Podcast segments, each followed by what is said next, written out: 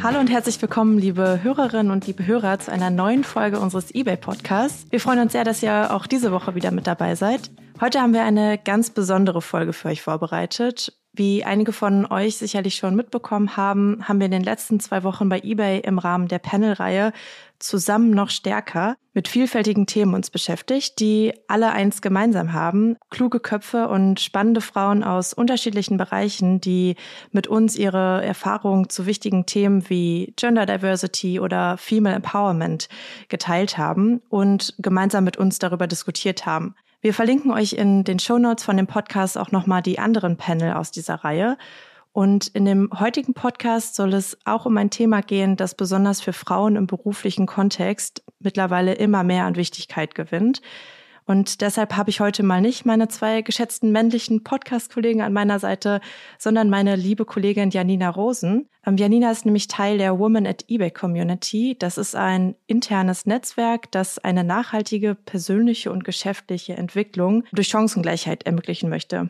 Hallo Janina. Hallo Isabel, vielen Dank für deine Intro und natürlich auch von mir ein herzliches Willkommen an alle Zuhörerinnen und Zuhörer. Und ich muss sagen, ich bin unglaublich happy, heute dabei zu sein für dieses Thema, das mir echt sehr am Herzen liegt. Und zwar wollen wir heute über Self-Branding und Erhöhung der Sichtbarkeit von Frauen sprechen. Und ich finde, das ist super, super wichtig, aber auch total spannend und vor allem unglaublich vielfältig, weil wie du schon meintest, Klar, man kann es im Business-Kontext fassen, man kann es auch aufs private Leben beziehen und ja, gewinnt halt natürlich immer mehr an Relevanz und hat somit auch für unsere HändlerInnen auf Ebay natürlich einen sehr hohen Stellenwert. Ja, genau. Und, und um das Ganze vielleicht einmal so ein bisschen runterzubrechen, geht es beim Thema Personal oder Self-Branding auch darum, dass ich meine eigene Persönlichkeit, meinen eigenen Charakter und meine Kompetenzen an eine Zielgruppe herantrage und dabei spielt natürlich Selbstverwirklichung auch eine große Rolle. Aber um das Thema von unterschiedlichen Seiten zu beleuchten und nicht nur unsere Recherche sprechen zu lassen, haben wir zwei Expertinnen genau in diesem Bereich eingeladen. Deswegen würde ich zuerst einmal ähm, Ann-Kathrin Schmitz herzlich bei uns willkommen heißen. Ann-Kathrin ist eine selbstständige Beraterin in den Bereichen E-Branding und Social Media Marketing und sie hat auch selbst einen Podcast, Baby Got Business, in dem es um verschiedene Themen in der Social Media Landschaft geht, aber eben auch um Themen wie Self-Branding. Hallo Ann-Kathrin. Hallo, vielen Dank für die Einladung. Magst du uns zu Beginn einmal noch ein bisschen was zu dir erzählen für die Hörerinnen und Hörer, die dich vielleicht noch nicht kennen? Ja, ich habe mich 2014 direkt aus dem Studium selbstständig gemacht. Und zwar mit einer Kommilitonin, die damals schon relativ viele Follower auf sozialen Netzwerken hatte. Und ich habe da sozusagen einen Trend erkannt, beziehungsweise ein Geschäftsmodell gewittert und habe mich aus dem Studium mit ihr gemeinsam dann mit einer eigenen Personal Brand, wo wir schon beim Thema sind, ja, über soziale Netzwerke habe ich sie bekannt gemacht. Und das hat nach drei Monaten schon so gut funktioniert, dass wir beide unser Studium beendet haben und im Zweifel dann gar keinen Job mehr annehmen mussten. Ja, also mittlerweile ist Nova Lanelauf, also die Marke, über die ich spreche, die fünft wertvollste Influencer-Marke Deutschlands. Und ich glaube, da hat Personal Branding auch ganz gut funktioniert. Ich habe relativ schnell festgestellt, dass Marken und Medien sehr unsicher sind im Umgang mit Social Media und Influencer-Marketing. Und habe mich dann eben 2018, glaube ich, nochmal selbstständig gemacht gemacht als Beraterin. Und das versuche ich natürlich auch eben über ein neues Branding Baby Cat Business nach außen zu kommunizieren. Wow, das war jetzt schon einiges an Input. Vielen Dank an Katrin. Ich freue mich, dass ich unsere zweite Gästin begrüßen darf, nämlich Miriam Frömel-Scheumann. Sie ist Gründerin des Designverlags Dabellino für feine, umweltfreundliche Papeterie und Geschenkartikel und mit diesen vielen Artikeln auch Händlerin bei eBay. Und ich muss sagen, ich habe mich schon mal durch den Shop geklickt. Ich bin begeistert. Wunderschöne Geschenkpapiere und Karten. Hallo Miriam. Hallo, erstmal vielen lieben Dank für das schöne Kompliment. Ich freue mich natürlich auch, dass ich heute hier Gast bin in dem Podcast und ja, Dankeschön. Sehr netter Einstieg. Ja, sehr gerne. Dann erzähl du uns doch auch noch mal ein bisschen was zu dir, zu Dabellino, zu deinem Weg. Gerne. Genau, ich bin Miriam, ich bin 38 Jahre alt. Ich komme vom äh, Studium und beruflich gesehen eigentlich aus dem Journalismus, also habe eigentlich äh, früher was ganz anderes gemacht. aber mich in meiner zweiten Elternzeit zusammen mit meiner Mutter, was ja schon sehr außergewöhnlich ist, ähm, selbstständig gemacht und da 2017 eben Davellino gegründet als ökologischen Verlag für Bücher und Papeterie. Und unser Anspruch ist es, unsere Branche in Anführungszeichen nachhaltig zu verändern, denn äh, da fällt jede Menge äh, Holz an, also sprichwörtlich. Ja, wir möchten gerne eine enkeltaugliche Marke aufbauen, die den Fokus auf dem Thema Umweltfreundlichkeit hat. Also dafür nutzen wir neue Produktionsmethoden wie zum Beispiel Cradle to Cradle, wo es um Circular Economy geht, also dass man das, was man aus der Natur entnimmt, auch ihr wieder zurückgeben kann. Wir haben das erste äh, Geschenkpapier in Deutschland auf den Markt gebracht, was das vegane V-Label trägt. Das gab es davor noch nicht. Und was wir auch machen, dass wir Teile äh, unseres Erlöses auch regelmäßig dafür nutzen, um wieder neue Bäume zu pflanzen. Das klingt auf jeden Fall super spannend. Da werden wir sicherlich auf den einen oder anderen Punkt heute auch nochmal zu sprechen kommen. Danke euch beiden, dass ihr euch erstmal vorgestellt habt. Ich würde sagen, wir beginnen dann auch mal mit den Fragen, die wir heute vorbereitet haben. Und Ann-Kathrin, du hast gerade gesagt, du hast dich direkt nach dem Studium quasi selbstständig gemacht. Du bist gerade wieder dabei, eine neue Brand quasi auszubauen. Für unsere Zuhörerinnen und Zuhörer mal ganz plump gefragt, wie gehe ich das überhaupt an? Also wie baue ich meine eigene Personal Brand aus? Ich würde raten, da schon mit einer gewissen strategischen Ausrichtung ranzugehen. Und am Anfang kann man natürlich, oder du hast es gerade schon im Intro gesagt, es war, glaube ich, noch nie einfacher, selbst Personal Branding erfolgreich zu betreiben, praktisch aus dem Homeoffice heraus. Und zwar online. Das war vor vielen, vielen Jahren noch nicht so einfach. Deswegen ist die Eintrittsbarriere oder die Hemmschwelle gesunken und letztendlich ist das für jedermann möglich. Wie baue ich sowas jetzt auf? Eine Personal Brand besteht am Ende aus genau den gleichen Komponenten wie eine klassische Marke. Und der Aufbau von einer klassischen Marke hat einen Markenkern, der aus drei Dingen besteht.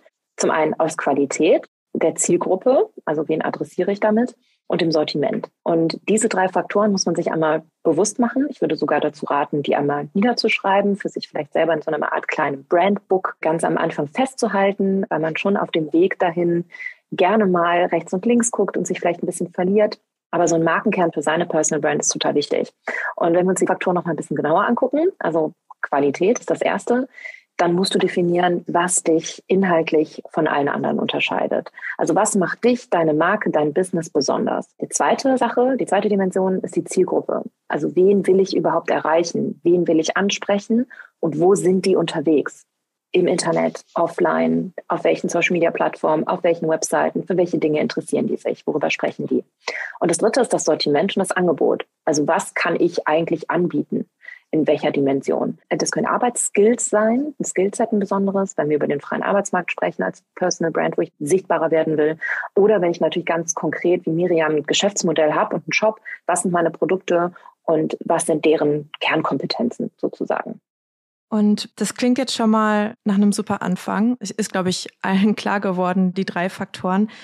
Was würdest du sagen, wie viel Zeit ich da rein investieren muss, wenn ich jetzt gerade wirklich bei, bei Null anfange? Das kommt immer so ein bisschen drauf an. Am besten natürlich so viel Zeit wie möglich. Viele, wenn es um zum Beispiel um das Thema Selbstständigkeit geht, fangen aber mit ihrer oder beginnen mit ihrer Selbstständigkeit häufig noch in einer Festanstellung. Das heißt, es ist nicht unbedingt super viel Zeit verfügbar. Wenn man das Privileg hat, seinen Job kündigen zu können und an dem auch bei seiner eigenen Marke super viel Zeit äh, investieren zu können von Anfang an, dann natürlich so viel Zeit wie nötig oder möglich. Wenn du noch in einer Festanstellung bist, würde ich aber trotzdem sagen, mindestens eine Stunde am Tag. Denn neben diesen ganzen Markenkerngeschichten und Fragen, die man sich selber stellen sollte zu Anfang, ist das Netzwerken halt super, super wichtig und essentiell. Ich glaube, da gehen wir später noch mal ein bisschen näher drauf ein. Aber alleine dieser Faktor frisst extrem viel Zeit. Und das ist aber so wichtig und legt den Grundstein für die nächsten Jahre deines eigenen Businesses, dass es sich auch wirklich lohnt, da Zeit und Energie reinzustecken. Wie war das denn bei dir, Miriam? Du hast ja gerade auch schon mal so ein bisschen angeteasert, wie das alles zustande kam, aber wie viel Zeit hast du rein investiert und vor allem auch, wie kam es dazu, dass du und natürlich auch deine Mama euch so ein bisschen dazu entschlossen habt, eure eigenen Testimonials beziehungsweise eure eigene Personal Brand zu werden? Ich glaube, das war gar nicht so eine bewusste Entscheidung, dass wir jetzt eine persönliche Marke oder eine Personenmarke aufbauen. Aber es liegt tatsächlich schon in unserer Gründungsgeschichte angelegt. Ähm, das war nämlich so, also ich hatte wirklich irgendwie in der Elternzeit ein frisch geborenes Baby auf dem Arm. Es war Weihnachten, man ist eh schon so ein bisschen gefühlsduselig. Und dann kommt mein Vater mit der Frage um die Ecke, du sag mal, du kennst dich doch mit diesem Internet aus. Eine Frage, die wahrscheinlich viele kennen, wenn man über die Feiertage bei den Eltern ist. Und seine Grundidee war eigentlich, dass ich als junger Mensch meinen Eltern helfen könnte, Produkte, die sie in ihrem Ladengeschäft hatten, auch im Internet anzubieten. Wir haben dann aber ganz schnell festgestellt, dass wir viele verschiedene Kompetenzen vereinen. Also das Kaufmännische. Meine Mutter war 20 Jahre lang im Einzelhandel selbstständig ich das Kreative sozusagen. Mein Mann ist auch noch ITler, mein Vater ist Handwerker. Und äh, da war uns klar, eigentlich, wir bringen alles Mögliche mit zusammen, wir müssen was Eigenes starten. Und mit Blick auf die ähm, Kinder war uns auch ganz schnell bewusst, das muss einen Sinn haben. Ja, also äh, dieses wirklich dieses enkeltaugliche, das das stand für uns von Anfang an fest. Und nun hatte meine Mama auch schon so ein bisschen Erfahrung mit dem Verkauf von Papeterie in ihrem Laden gesammelt und haben gesagt, okay, das machen wir. Und so ist das wirklich bei uns ganz organisch und natürlich eigentlich aus einem Bedürfnis heraus entstanden. Und ähm, ja, das transportieren wir auch wirklich so als Personen nach außen, so dass wir als Personen für unsere Idee, für unsere Marke, für unser Unternehmen stehen können, ohne dass wir uns da irgendwie verstellen müssen oder großen Konzept hätten überlegen müssen, sondern das sind einfach wir. Ich finde, hier kommt auch schon wieder so das Schlagwort Authentizität ganz gut rüber. Ne? Das hatte ich ja eingangs gesagt und das merkt man jetzt gerade ja auch, was du sagst, dass es einfach enorm wichtig ist, authentisch zu sein und auch nahbar. Also hat sich das bei euch sozusagen on the go entwickelt, dass ihr eure eigene Brand geworden seid? Absolut. Also man kann schon sagen, es gibt ja diesen sehr bekannten Werbespruch von der Baby Nahrung, dafür stehe ich mit meinem Namen. Also ich glaube, das war auch so einer der erst bekannten Beispiele für eine Personal Brand. Also auch das gab es schon vor dem Instagram-Zeitalter. Und das ist bei uns auch so. Also wir geben wirklich unserer Marke ein Gesicht, sind dadurch greifbar zu fassen für unsere Kunden. Ja, also es ist nicht nur so, dass wir schöne Kindergeschenkpapiere oder Bücher an den Mann oder die Frau bringen möchten, sondern wir haben auch eine Botschaft zu transportieren präsentieren und dafür stehen wir und dafür stehen wir auch nach außen, indem wir unser Gesicht zeigen, Fotos einbinden, in Produktbeschreibungen ähm, etwas über uns preisgeben, damit man eben daran anknüpfen kann, weil man darf nicht vergessen, es sind ja immer Menschen, die hinter so einem Produkt und, und hinter einem Unternehmen stehen. Die treten, je größer ein Unternehmen wird, etwas in den Hintergrund. Also bei einem großen Konzern lebt der Gründer oder die Gründerin mitunter gar nicht mehr, aber bei so einem kleinen Familienunternehmen kann man sich gar nicht so sehr von seinem Produkt und von seiner Marke lösen, so dass man eigentlich ganz natürlich da auch mit an die Öffentlichkeit tritt und den Menschen so eine Anknüpfungsfläche bietet. Aha, guck mal, die ist so ähnlich wie wir und dass man sich eben damit identifizieren kann. An-Kathrin, da wird mich auch deine Meinung zu interessieren. Du hast ja gerade beschrieben, wie ich einen Markenkern ja kreieren kann, wie ich da am Anfang mit beginnen kann. Wie wichtig findest du es dabei, dass ich mich auch mit meiner Marke dann, also wie authentisch muss ich dabei sein? Also ich muss zum Anfang sagen, das ist total niedlich und das ist total schön, wie Miriam das aufgebaut hat. Also genau das ist eigentlich das Best Practice Beispiel. Das kann irgendwann auch mal zum Problem werden, wenn man selber zu stark mit der eigenen Marke verknüpft ist. Da muss man irgendwann auch, glaube ich, so ein bisschen wieder die Distanz schaffen, weil das natürlich auch ein 24-7-Job irgendwann ist. Wenn man selber der Brand oder die Brand Ambassadorin der eigenen Marke und des Unternehmens ist, dann steht man dafür natürlich auch 24-7 mit seinem Namen und seinem Gesicht. Das kann unter Umständen auch anstrengend werden, aber das ist eben, das kann sehr, sehr gewinnbringend sein weil genau wie Miriam schon gesagt hat, also Social Media wurde ja auch nicht zum Beispiel für Marken gemacht, sondern für Menschen. Und je persönlicher der Markenaufbau auch in sozialen Netzwerken stattfindet und nach außen kommuniziert wird, desto enger ist am Ende auch die Kundenbindung, weil sie sich genauso mit Miriam identifizieren und sagen, hey, ich habe vielleicht auch ein kleines Kind, lebe in einer ähnlichen äh, Lebensrealität wie sie. Und je transparenter man damit umgeht, glaube ich, desto stärker kann auch die Kundenbindung am Ende sein. Wir haben jetzt sehr viel über so einen Geschäftsausbau auch gesprochen. Für wen ist denn jetzt der Aufbau einer persönlichen Marke überhaupt wichtig? Richtet sich das eigentlich schon eher an, an junge Unternehmen? Also ich würde grundsätzlich sagen, für jeden ist Personal Branding wichtig. Warum? Weil die Online-Präsenz eines jeden von uns die neue digitale Visitenkarte ist. Jeder, egal ob du selbstständig bist und an Kunden kommen möchtest, sichtbarer werden willst mit deinem Business oder im Angestelltenverhältnis bist, potenziell in Zukunft vielleicht mal nach einem neuen Job suchst oder einfach attraktiv auf ArbeitgeberInnen wirken möchtest. Es ist eigentlich in jeder Welt und in jeder Sparte, Berufssparte wichtig, sichtbar zu sein, vor allem als Frau. Wir machen das immer noch viel zu wenig im weiblichen Kosmos. Und das kann, hat nur Vorteile. Ich gebe immer gerne vielleicht, also wir können ja mal zwei Beispiele so durchdeklarieren. Beide Szenarien, also entweder bin ich irgendwie vielleicht selbstständige, weiß ich nicht, Versicherungsmaklerin und poste zum Beispiel auf LinkedIn, was ja so ein soziales Business-Netzwerk ist, regelmäßig über aktuelle Veränderungen in der Versicherungswelt. Was kommt dazu? Was muss man rechtlich wissen und so weiter.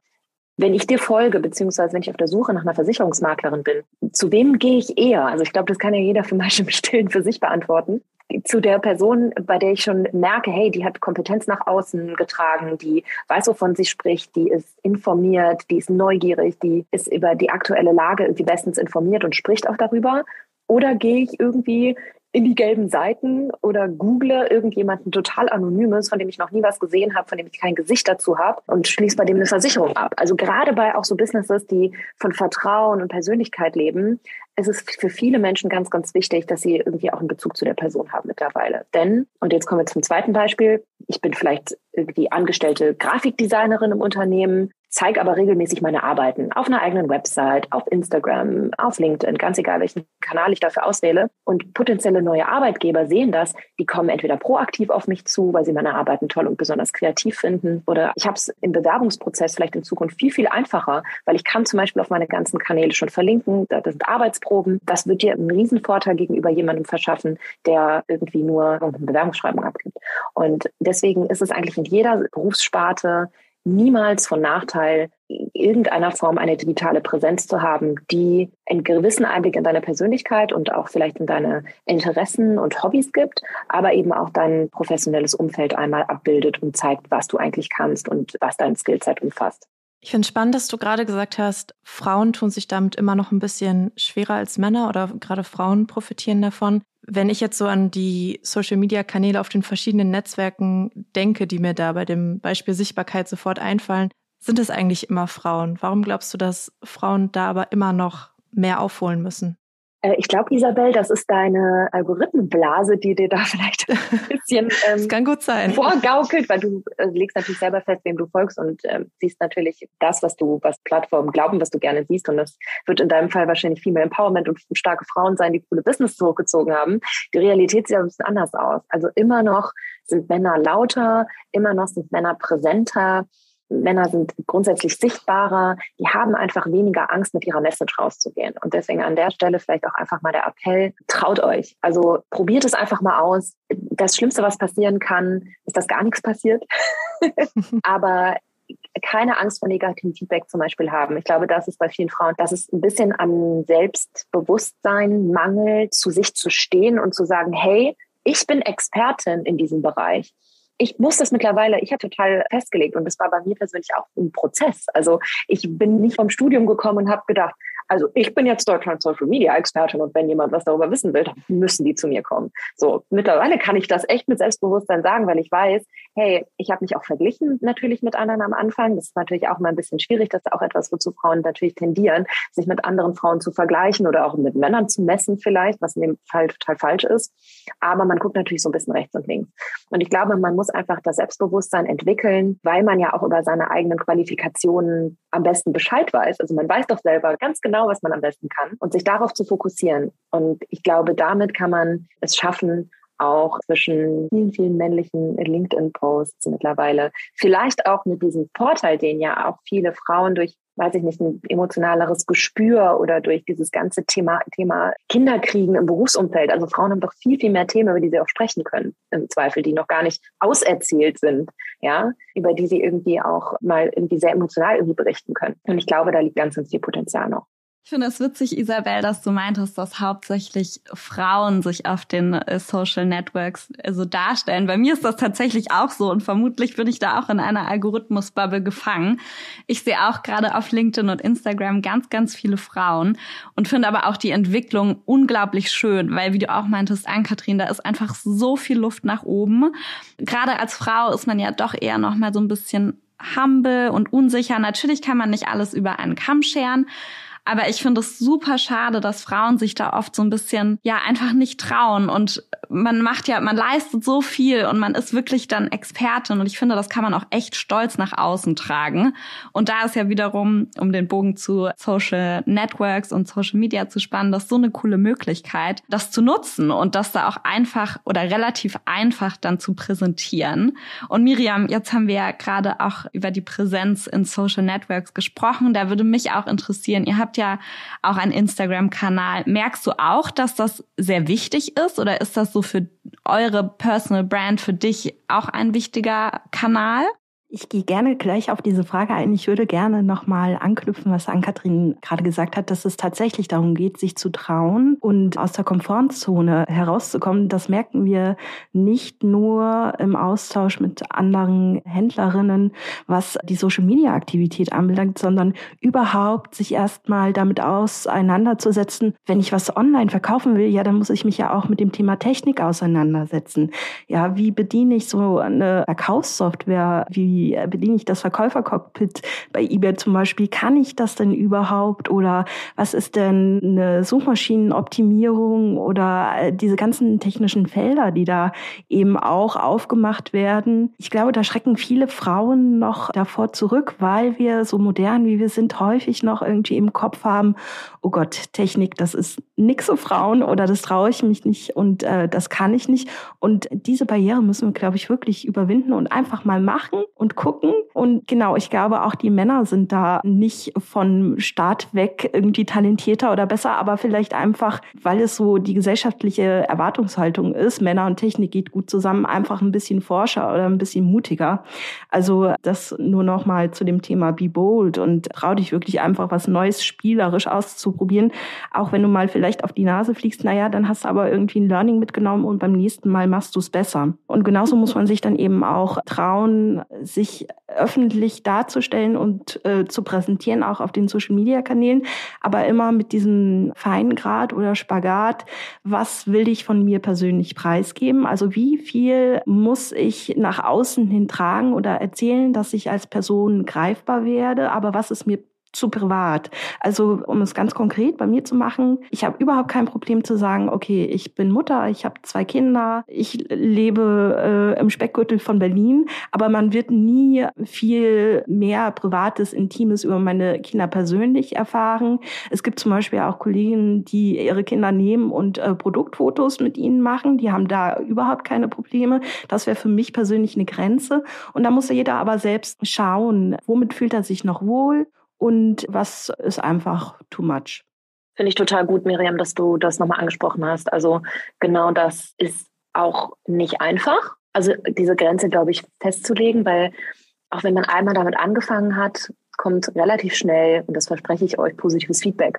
Und das sorgt natürlich auch für so eine gewisse Motivation dahinter. Und ich glaube, dass viele sich das am Anfang gar nicht vorstellen können, so viel Privates zu zeigen und sich dann doch irgendwann dabei ertappen, wie sie irgendwie sehr intim kommunizieren. Und ich glaube, da muss man versuchen, wirklich einen professionellen Rahmen für sich festzulegen und dann aber auch bei sich zu bleiben und nicht über nicht selber vielleicht zu einer kleinen Influencerin zu mutieren zu schnell, ähm, weil ich glaube, das ist dann nicht mehr unbedingt gut fürs Geschäft. Ist es euch denn schwer gefallen? Also der erste Schritt dann in die Öffentlichkeit? Ich meine, Ann-Kathrin, bei dir ist das ja schon ein bisschen länger her. Miriam, ihr seid jetzt aber auch auf Instagram vertreten. Ähm, war das irgendwie so eine kleine Hürde? Für mich persönlich nicht, weil ich ja aus einem sehr öffentlichen Beruf komme. Also ich habe ja da früher auch schon professionell in Mikrofone gesprochen. Also insofern kannte ich auch eine gewisse Form von Öffentlichkeit. Aber ähm, wenn wir jetzt auf unser Team gucken, haben wir da auch ganz klar die Rollen verteilt. Also die meisten Interviewanfragen und Öffentlichkeitsarbeit mache ich tatsächlich, weil ich mich da einfach wohler mitfühle und meine Eltern sind da eher im Hintergrund und haben andere Aufgaben. Und ich glaube, deshalb funktioniert unser Familienunternehmen auch so gut, weil jeder wirklich so ganz klar seine Aufgabenbereiche hat. Ich äh, PR und äh, das Kreative und die Produktgestaltung und meine Eltern übernehmen die ganze Lagerhaltung, Logistik, Versand, Wareneingangskontrolle und jeder kann da so seine Stärken ausspielen, so dass man da auch nicht sich in die Quere kommt, weil äh, das ist übrigens eine Frage, die wir am häufigsten äh, zu hören bekommen bekommen, oh Gott, du arbeitest mit deiner Mutter zusammen, das könnte ich mir ja gar nicht vorstellen. Das ist schon irgendwie wichtig, dass jeder da auf seine Talente und Fähigkeiten guckt und dass man sich da auch so reinteilen kann. Und deswegen, ich würde es auch immer wieder befürworten, im Team und in einem diversen Team zu gründen, damit jeder so sein eigenes Steckenpferd hat und seine eigenen Talente damit einbringen kann. Ja, also Janina, bei mir war das ein bisschen anders. Mir ist das total schwer gefallen am Anfang. Also ich konnte mir gar nicht vorstellen, in eine Kamera zu sprechen. Und ich habe noch nie professionell in ein Mikro gesprochen. Auch wenn man das jetzt vielleicht gar nicht mehr glauben mag. Nee, das kann man sich gar nicht vorstellen mittlerweile. Vor allem deine Stimme ist auch so angenehm. Also du hättest das auch äh, davor schon machen können. Ja, oder das habe ich auch gedacht. Ich habe natürlich auch noch mal ein paar Mal in deinen Podcast reingehört und ich finde, das ist so angenehm zum Zuhören, also als hättest du nichts anderes gemacht.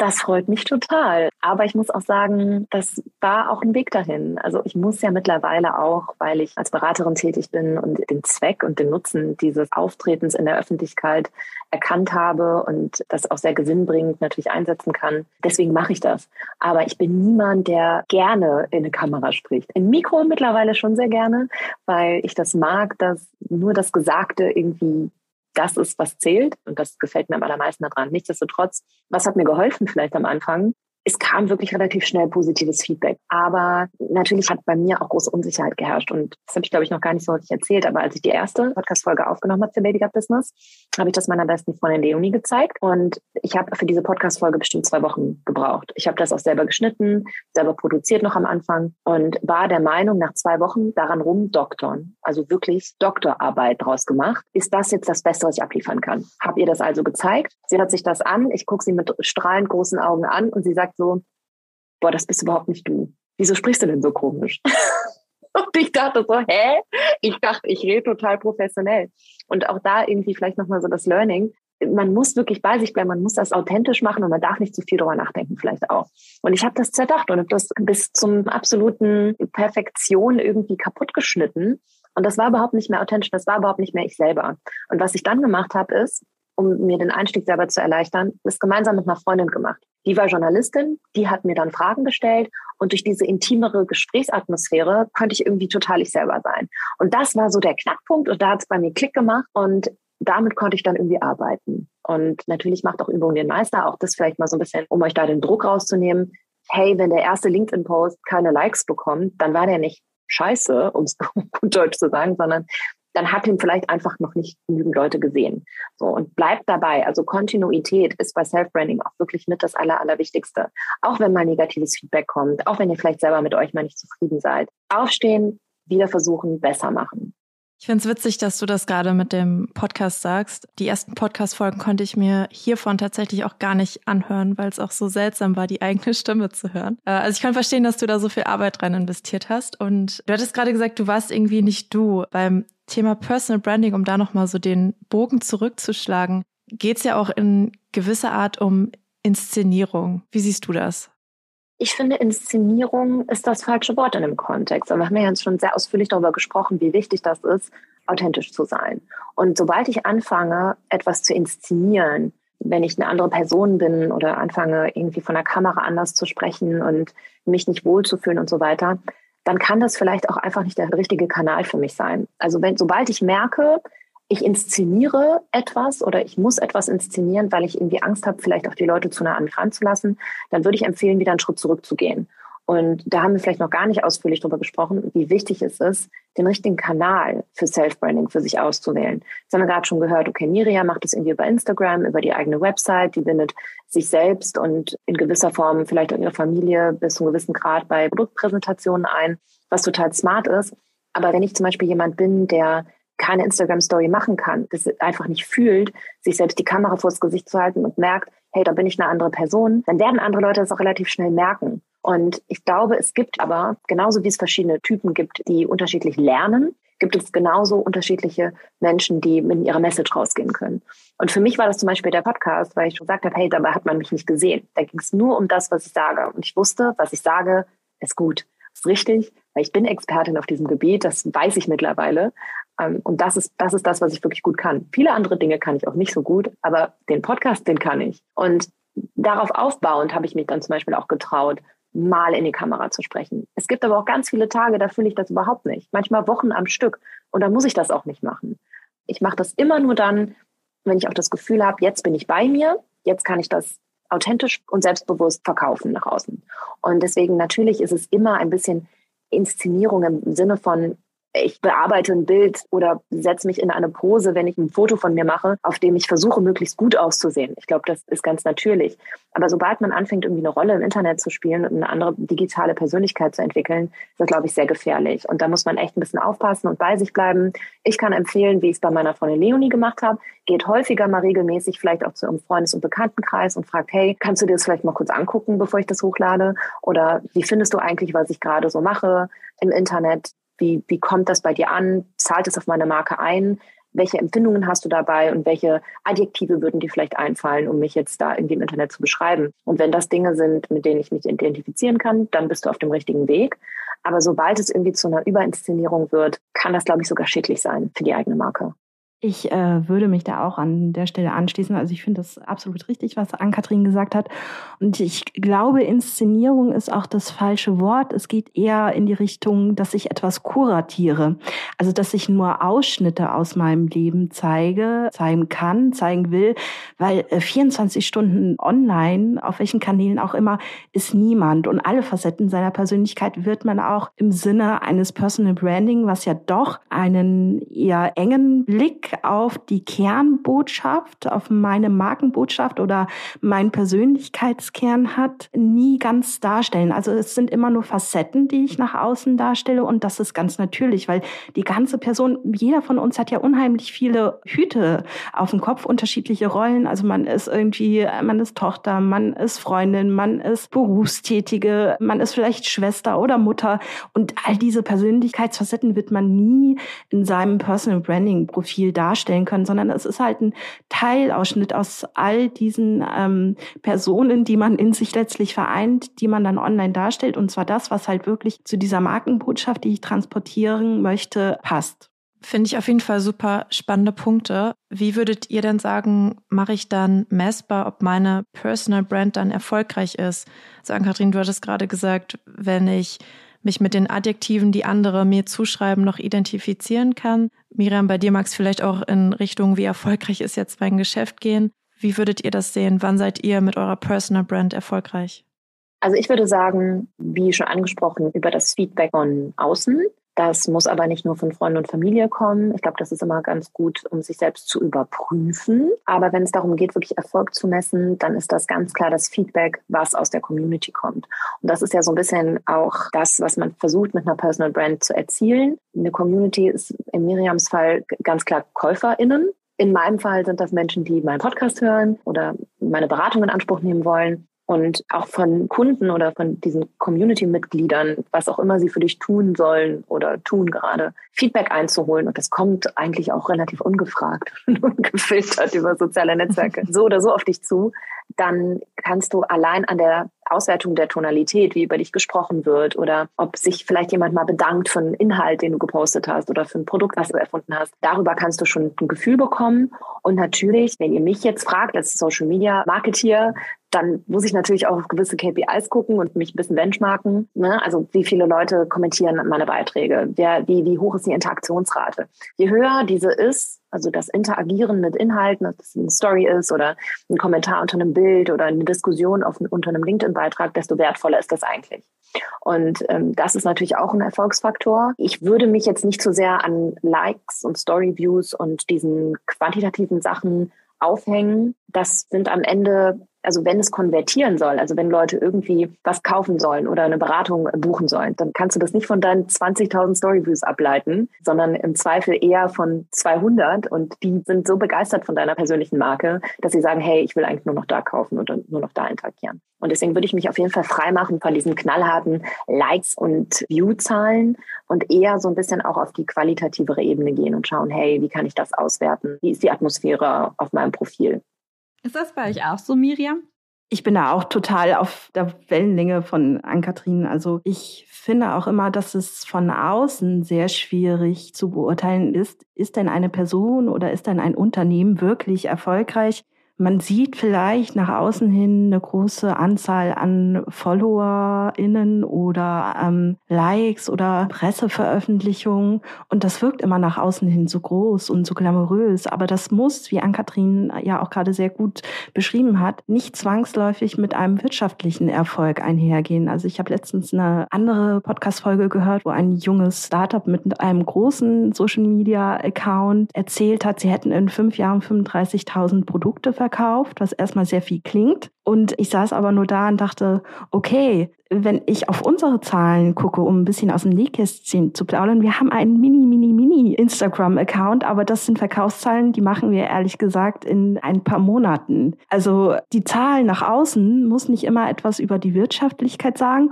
Und dann muss man auch eigentlich so ehrlich sein zu sagen, nur weil ich viel verkaufe, heißt das noch lange nicht, dass ich auch in den äh, schwarzen Zahlen bin. Denn gerade wenn wir uns die Startup-Szene angucken, die meisten Startups, äh, gerade die, die Venture Capital also die Risikokapital aufgenommen haben, sind pleite, sind nicht in der Gewinnzone und hoffen dann, dass sie irgendwann mit einem Exit, mit einem Börsengang das wieder wettmachen. Aber nach außen hin können Dinge wirklich sehr groß erscheinen und die Realität sieht mitunter anders aus.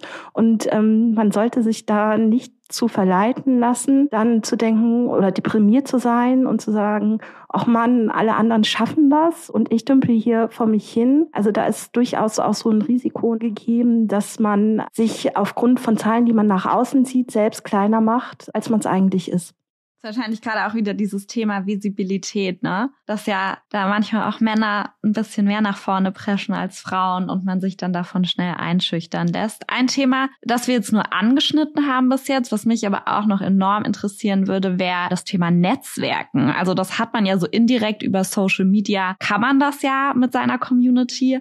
Wie siehst du das an, Kathrin? Welchen Impact hat denn Netzwerken gerade in dem Zusammenhang Personal Branding?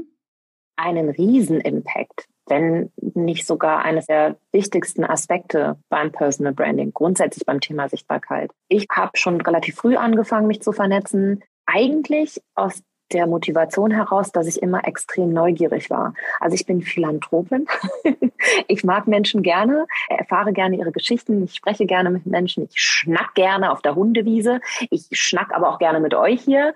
Also ich bin eigentlich immer von morgens bis abends neugierig auf Menschen. Das muss man natürlich auch so ein bisschen fühlen und das muss man sein, also grundsätzlich diese Neugier mitbringen.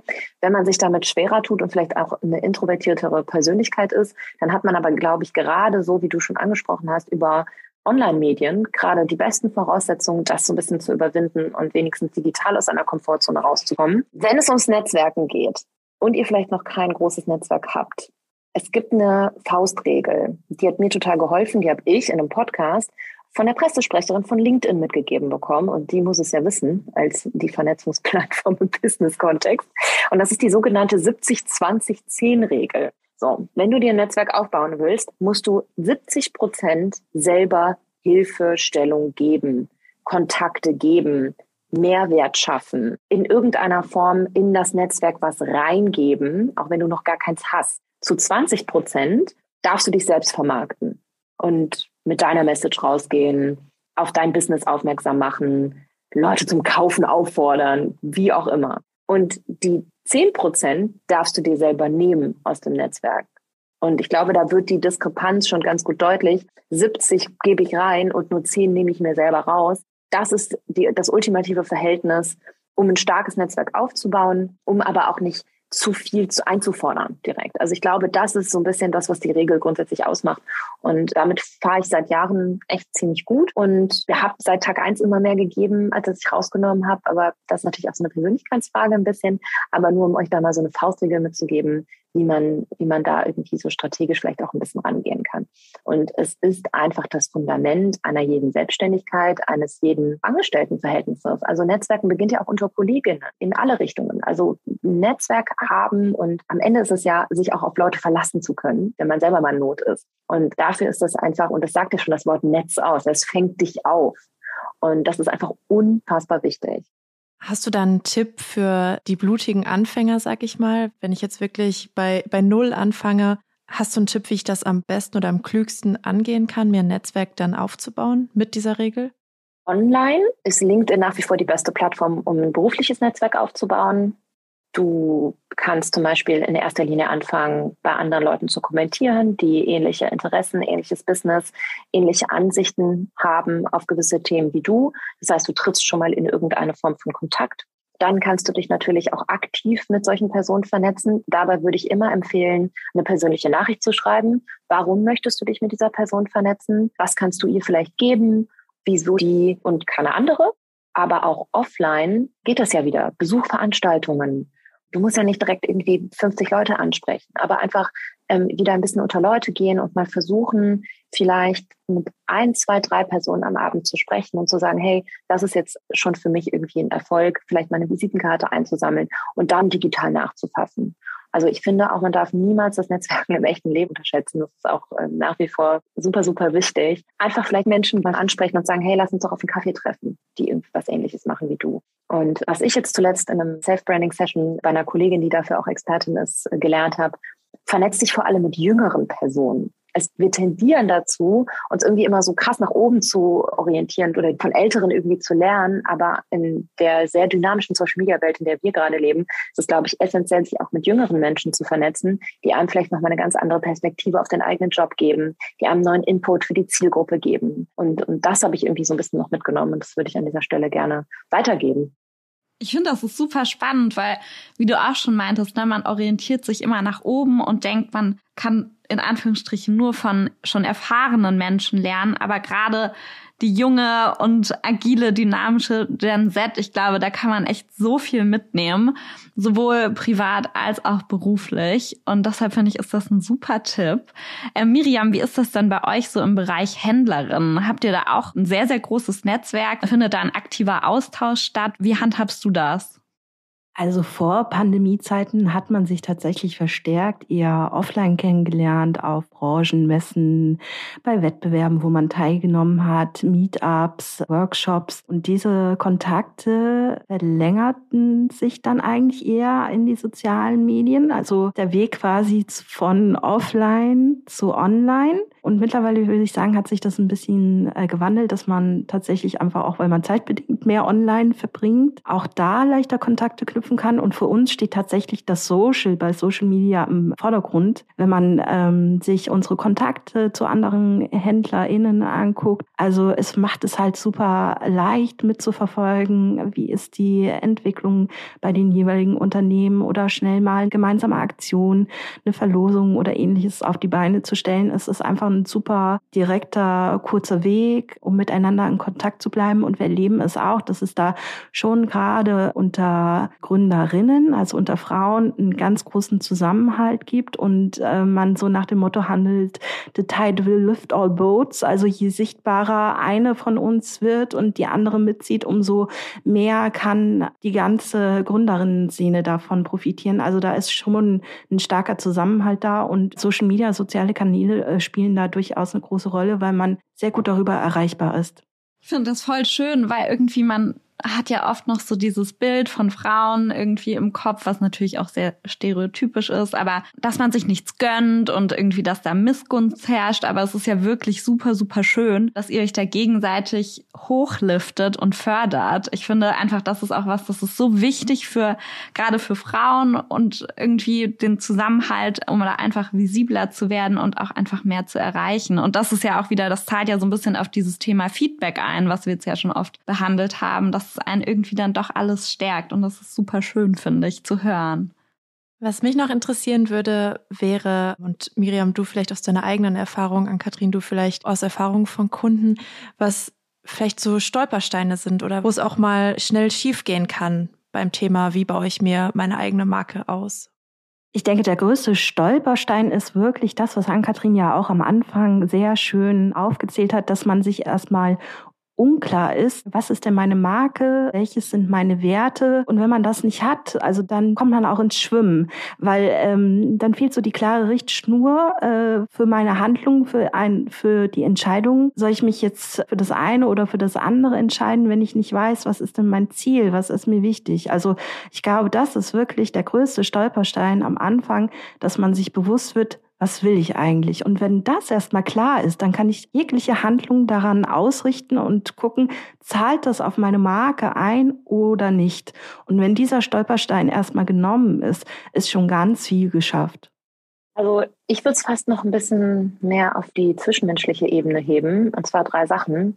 Das erste, was ich häufig mitbekomme, auch im direkten Bekannten- und Freundeskreis, die Angst vor, was denken die anderen über mich? Wenn ich jetzt anfange, im Internet was zu posten, wenn ich jetzt mit meiner Message rausgehe, wenn ich anfange, selber irgendwo zu kommentieren und so weiter. Also dieses Getuschle von anderen oder die Angst vor dem Feedback ist das, was viele, viele, vor allem Frauen davon abhält, selber sichtbarer und aktiver zu werden. So, und da sind wir schon beim Punkt Nummer zwei, Angst vor negativem Feedback. So, das, was ist denn das Schlimmste, was passieren kann? Dass irgendwie jemand sagt, mir gefällt deine Nase nicht oder ähm, dir versucht, Kompetenzen abzusprechen. Also natürlich wirst du nie je größer die Community wird, auf die du, mit der du sprichst, du wirst nie alles allen recht machen können. Du, nie werden dich alle schön finden und nie werden alle 100% d'accord sein mit dem, was du sagst.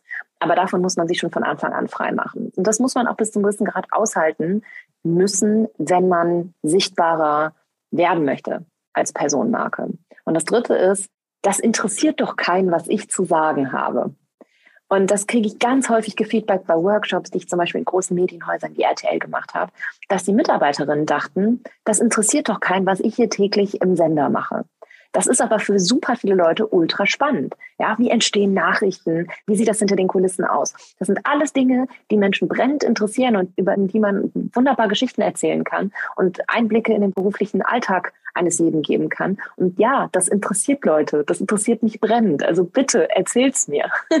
In dem Rahmen ist natürlich auch eine positive Fehlerkultur äh, wichtig. Ähm, also, dass ein Unternehmen auch damit geht, wenn ein, Tweet oder ein Posting von einem Mitarbeiter vielleicht mal daneben ist, dass man eben nicht gleich Angst haben muss, dass die Abmahnung auf dem Tisch liegt. Also gerade wenn man im Angestelltenverhältnis ist. Und die Fehlerkultur ist es ja auch, die uns vor dem negativen Feedback, denke ich, zurückschrecken lässt. Also ich denke, das ist ein ganz wichtiger Punkt, dass man keine Angst haben sollte, wenn es mal daneben geht und dass man sich bewusst macht, dass es ganz normal ist und jeder mal Fehler macht und auch Unternehmensgründung nicht nur glamourös ist, sondern immer eine Achterbahnfahrt ist, ähm, die mal einen Hochpunkt hat und dann wieder einen Tiefpunkt.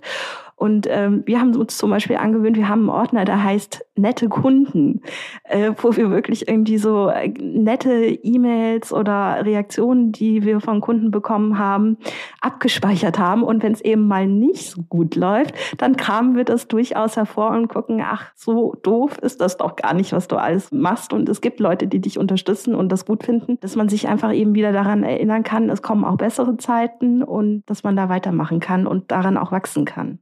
Das ist ja total goldig, die Idee. Ich musste gerade richtig schmunzeln. Aber ich finde, das ist ja auch sowas, was man im Alltag auch mal mitnehmen kann, ne? Dass man auch als private Person einfach sich mal aufschreibt, irgendwie, was lief gut, wo hat man gutes Feedback bekommen und das dann halt rausholt, wenn man irgendwie, ja, wenn es halt gerade mal nicht so gut läuft. Und ich finde das aber super süß, dass ihr das so umsetzt.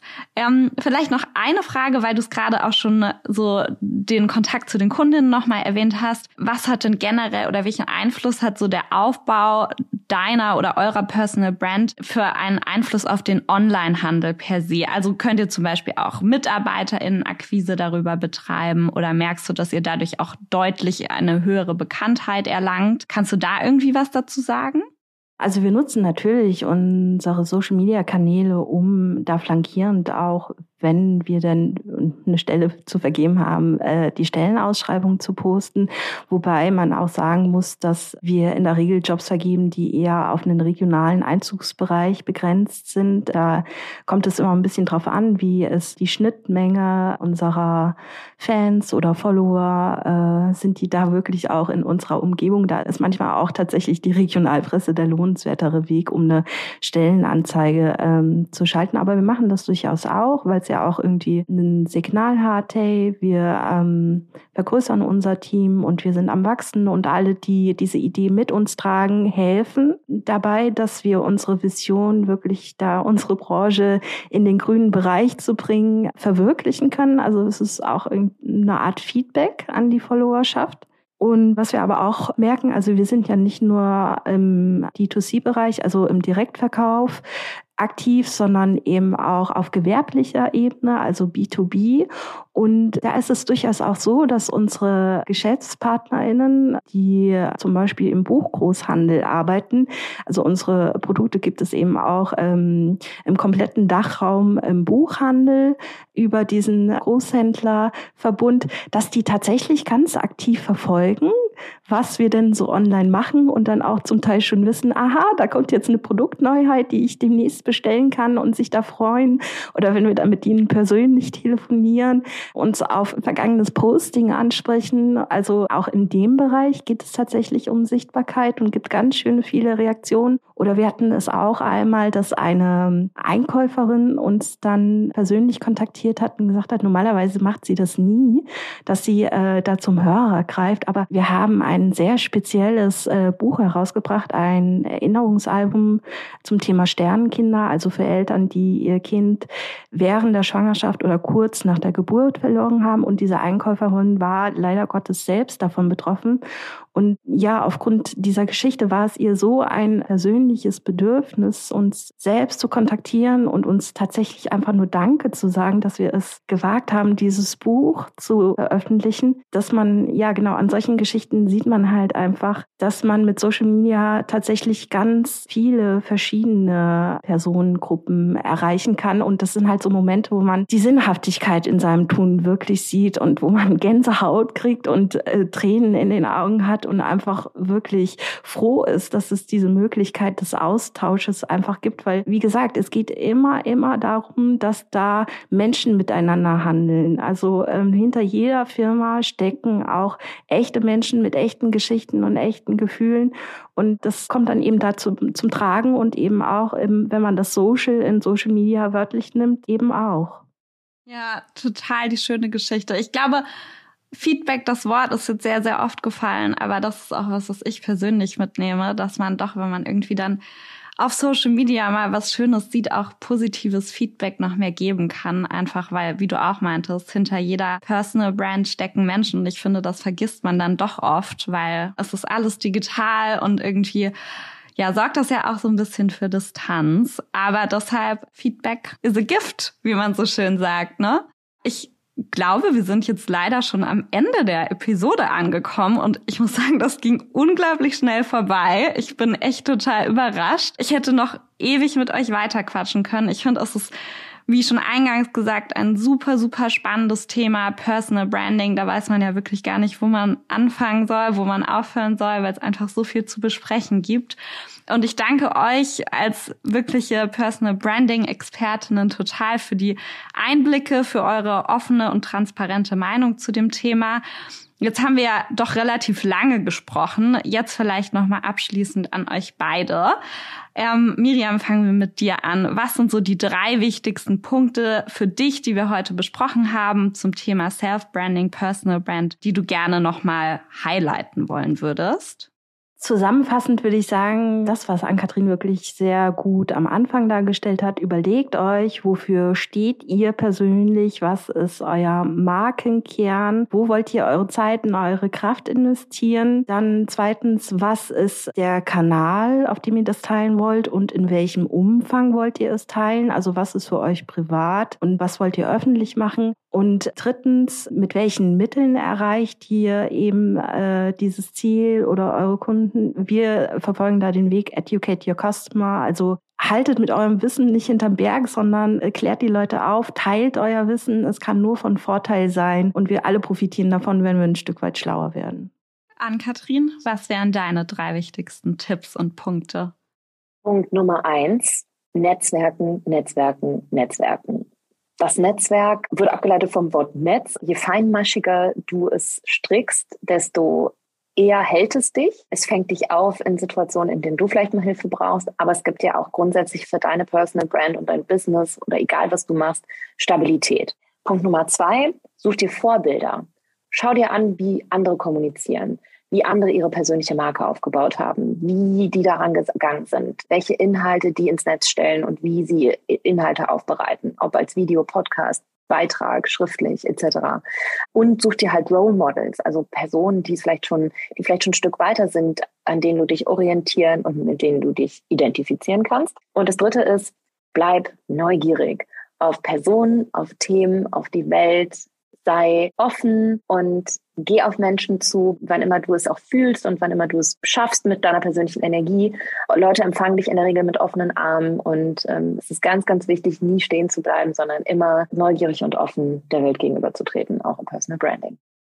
Das waren auf jeden Fall sehr schöne Schlussworte. Danke euch beiden dafür.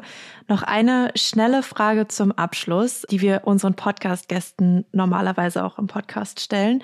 Und zwar, was habt ihr zuletzt bei eBay gekauft? Miriam, vielleicht magst du einmal anfangen. Ja, ich habe tatsächlich ein Zubehörteil für unsere Küchenspüle gekauft. Wir kriegen hier gerade eine neue Einbauküche und bin da eben bei eBay fündig geworden. Und an Kathrin, was war es bei dir? Na, ich kaufe grundsätzlich überwiegend Secondhand Designerkleidung da ein. Und ich weiß gar nicht mehr genau, was es war, aber ich glaube, es waren im letzten, also jetzt im Winter, Max Mara Fake Fell Handschuhe.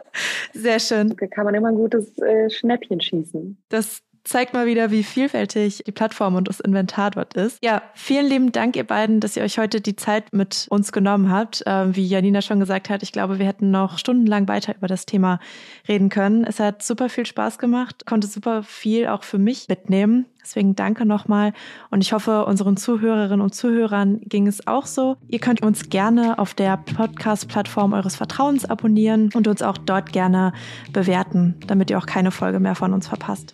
Vielen Dank. Dankeschön. Ja, war eine sehr, sehr schöne Runde. Dann macht's gut. Tschüss. Tschüss. Ciao. Tschüss.